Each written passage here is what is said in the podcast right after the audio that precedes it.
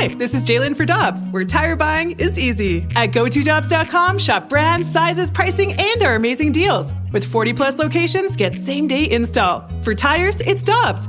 For deals you can use, click on GoToDobbs.com now.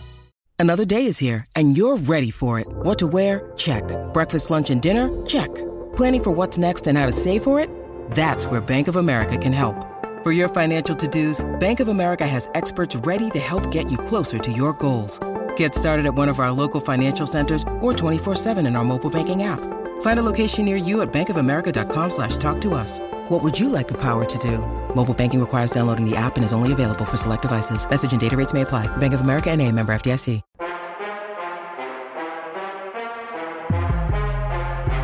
Michelle Smallmon, Randy Karraker. One of the fun things in our business is when stuff happens. Today, National Hockey League trade deadline day, and we're hoping something happens during our show. I was listening to Dani Wexelman on MLB Network Radio last week, and she was talking about Freddie Freeman right when the Braves traded for Matt Olson, and she did a fantastic job. And Dani, uh, the St. Louisan, with us now on 101 ESPN to talk a little Cardinals and Major League Baseball. Good morning, Dani. How are you doing?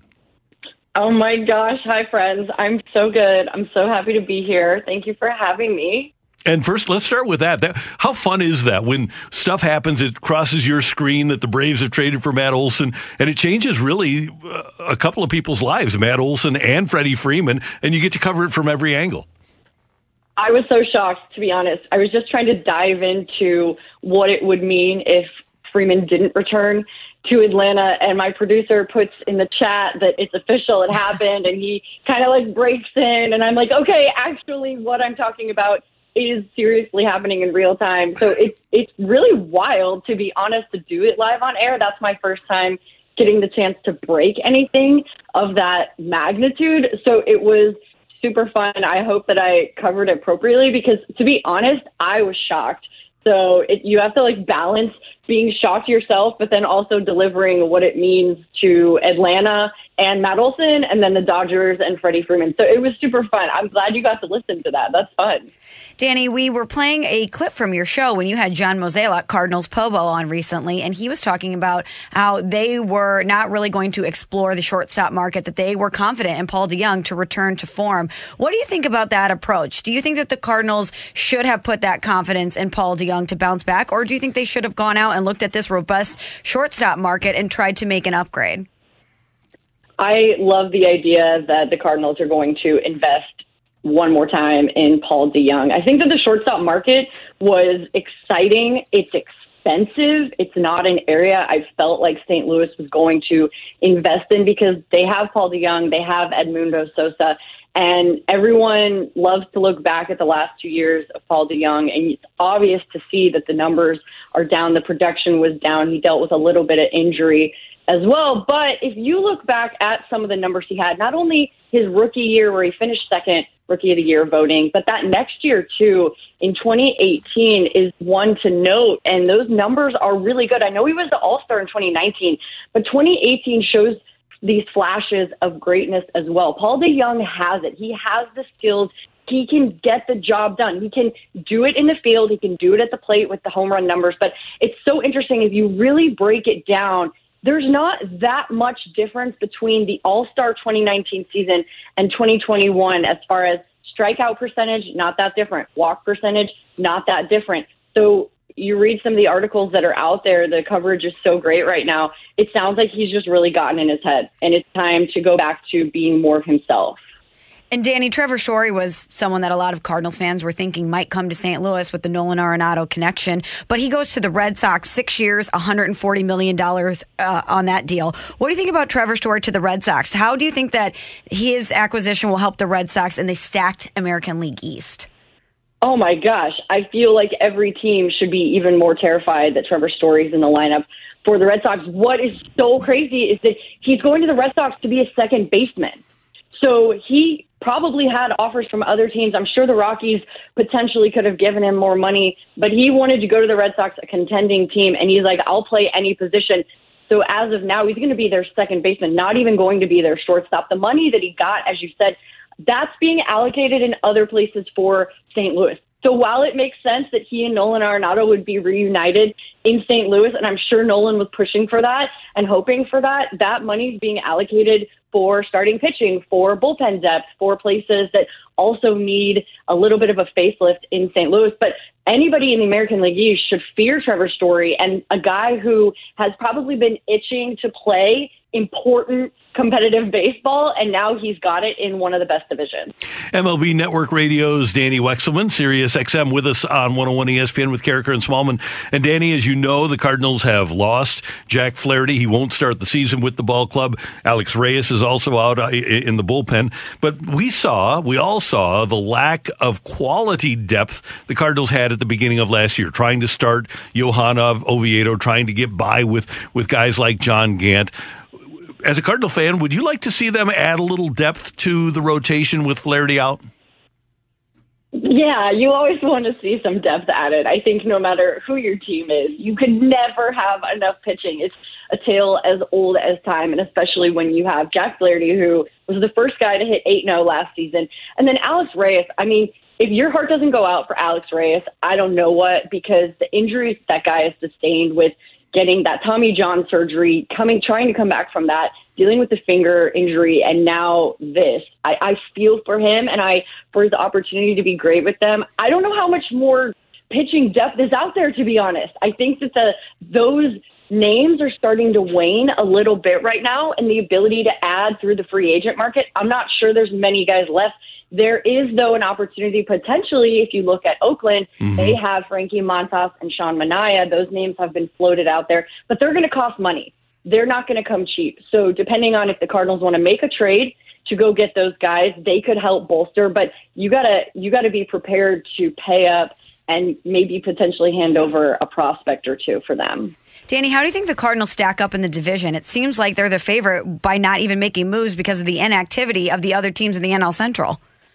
Oh my gosh, this is my favorite question because everybody loves to make this prediction and they love to be like, ah, it's the Brewers division. It's theirs to lose. But in my eyes, there's no way that the Cardinals are not going to be competitive and they're not going to be dog eat dog with the Brewers all season long. I see it as a two man race in the National League Central a hundred percent. Listen, the Brewers added Andrew McCutchen. They got Hunter Renfroe. So I, I understand they're adding a little bit. They have the reigning NL Cy Young and Corbin Burnes, but I think it's going to be dog eat dog between those two teams. And I just think that the Cardinals fight that they have, we see it. We witness that every single season when anybody counts them out and then they go on a freaking 17 game win streak. So you never know. I'm, i think it's a, a dogfight between those two this season. And the, the Cubs seem to be halfway in, don't they? They go out and si- they sign Stroman. They still have Hendricks. They they got Wade Miley, so they've got some starting pitching, but they really haven't added to their starting eight aside from Andrelton Simmons to play some defense. I can't figure out whether the Cubs are in or out. I think they're straddling the line. I think that this, we wouldn't say rebuild. No way I would say that word, but I do think that they are reassessing and getting their footing again. They're going to be chippy. They always are. They're going to cause problems for everybody because they're the Cubs and they've got a little bit of a chip on their shoulder. But for the NL Central, I've got the Cardinals and the Brewers facing off. Honestly, it's the other divisions, you guys. When I look at the American League Central, the National League East, even the American League East, all the other divisions seem to really punch it up. And then the National League Central, I felt like has has been farther behind as far as additions go for the offseason. But listen, like it was a weird offseason, the lockout, shortened spring training. It, the season's like 20 days away, 19 days away. So uh, you never know what could happen. But yeah, I think that the Cubs are the Cubs are just going to be a problem. They're going to be a gnat this season, a little annoying, but not much of a problem. And Dani, when we look at our division, like we're talking about, the Reds, the Cubs, somewhat. Uh, non competitive. The Pirates are going to be non competitive. In the East, with the addition of Castellanos and Schwarber, it's going to be the Phillies and the Braves and the Mets all beating up on each other, and to an extent, the Nationals. And in the West, San Diego really has good pitching. I, I, like the Padres. I think better better than most people do. But the Padres, Giants, and Dodgers are going to be beating up on each other. So what the Cardinals need to do is handle business against the Cubs, Reds, and, and Pirates. Yeah, there's no doubt they've got to take care of that, and especially at home, you really have to get those those wins up because when you look across the board, and it's one of my favorite things I think about the game right now is the parity among the teams. You saw that the competitive balance tax, that luxury tax, was increased. So now you saw a team like the Phillies, who for the very first time in the history of that franchise with Dave Dombrowski, they went above that luxury tax. They went out and got Nick Castellanos. That guy's bat is going to be so dangerous. Their defense, ah, we'll wait and see about that. But yeah, the Phillies had to upgrade because the Mets and the Braves are really scary. And the Nats were like, hey, let's go get Nelly Cruz just for fun and add him to Juan Soto. And as you said, the National League West, you have the Dodgers who have a terrifying lineup. The Giants won 107 games last season. The Padres went and got Luke Voit. Everybody knows Luke Voit. That dude started in St. Louis, traded to the Yankees, didn't get his footing. Uh, dude, you guys, I think this kid's going to mash. He's going to mash. He's going to love the weather in San Diego. He's going to love the vibe and he's going to be there for that team in a way that they need because Fernando Tatis Jr. is going to be out for a few months. But the parity in the league this season is something I haven't. I can't. I can't say I've seen it in a while. So I'm super stoked to just see other teams do better. How about the Rangers getting Marcus Semien and Corey Seager? I mean, they're going to be really good. They're not going to be leading that division, but they're going to be really good. The Mariners, the Blue Jays. I mean, you look top to bottom, and I just think that baseball got a lot better this year. Dani, one move that really had me scratching my head though was Kris Bryant to the Rockies. I can't decide if it made less sense for Kris Bryant to go to the Rockies, a place where guys like Trevor Story and Nolan Arenado were begging to get out of, or for the Rockies to give him a seven year, $182 million contract after they paid the Cardinals to take Nolan Arenado. tell, tell me your take on that. Oh, I scratched my head. I woke up and my jaw dropped. I'm not going to lie, guys. I didn't stay up late a lot in this lockout. I was like, I need my sleep because it's going to be a long year. So I wasn't up for a lot of the craziness, but I woke up and I was like, what in the world is happening? It's upside down right now. The money makes sense. I heard, I think he said he has some family in Denver. He's thought about the Rockies a lot. Listen, he's going to play every day. Sounds like he's going to play left field. The dude's wanted to play one position every day. He's going to get that. He's going to hit monster shots, right? The dude's going to hit it out of the ballpark. He probably will win some kind of title. Maybe he gets more money in his contract. And at the end of the day, it, it is disappointing because you want to see a guy like Kris Bryant play for a contending team, play for a competitive team. That's not going to be the Rockies for a while. And I don't really know what the draw was except for the money. And who doesn't love Denver? I love Denver too. but like, but besides that, I'm not really sure what he's thinking. And you know, good for him. You got the money, you got paid, and that's important for the market and the league. But other than that, i I'm with you. I was super confused, but I guess good for Kris Bryant and his family. You can follow Dani Wexelman on Twitter at Dani Wex. And the first time you were on with us, all of our Twitters blew up from people in Eureka that were so fired up that you were on the show. It was awesome. And you can give a shout out to Eureka if you want.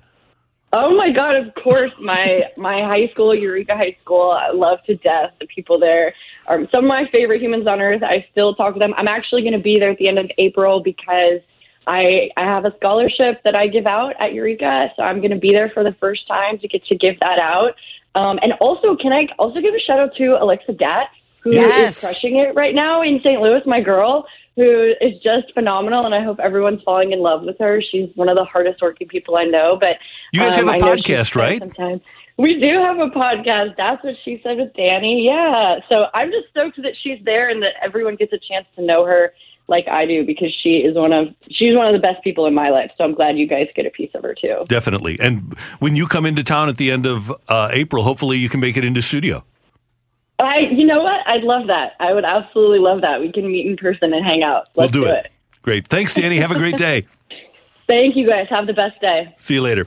That is Dani Wexelman, MLB Network Radio on Sirius XM on 101 ESPN. Hi, this is Chris Howard, host of Plugged In with Chris Howard. The College Football Playoff Committee made their decision on Sunday, and as much as I loathe the idea of Ohio State losing their way into the College Football Playoff, I 100% agree with OSU making it in over Bama. Nick Saban citing some hypothetical point spreads to prove his point that the tie deserve a spot in the college football playoffs holds little substance when you consider Bama's best win is over Texas. No, the committee got it right. TCU had a great season with far more ranked wins than Bama and didn't deserve to lose their spot after playing a surging Kansas State in a championship game and Ohio State, while not playing some of their best ball later in the season, was still 12 0 until they came face to face with my Wolverines. While the college football playoff system isn't nowhere near as good as it could be, it's better than what we had. And in a few years, it will be better for all of college football. Hi, this is Chris Howard, host of Plugged In with Chris Howard. Get the latest odds and trends for every professional and amateur league out there. From football to basketball to soccer and esports, we've got it all at betonline.net. And if you love sports podcasts, you can find those at BetOnline as well. And don't forget BetOnline for the NHL, MMA, boxing, and golf. Head to the website today or use your mobile device to learn more. BetOnline, where the game starts. Want more ways to show your good side to the world? Donate plasma at a Grifols Center and join thousands of donors who are helping to save lives. Receive up to $1,000 your first month. Learn more at grifolsplasma.com.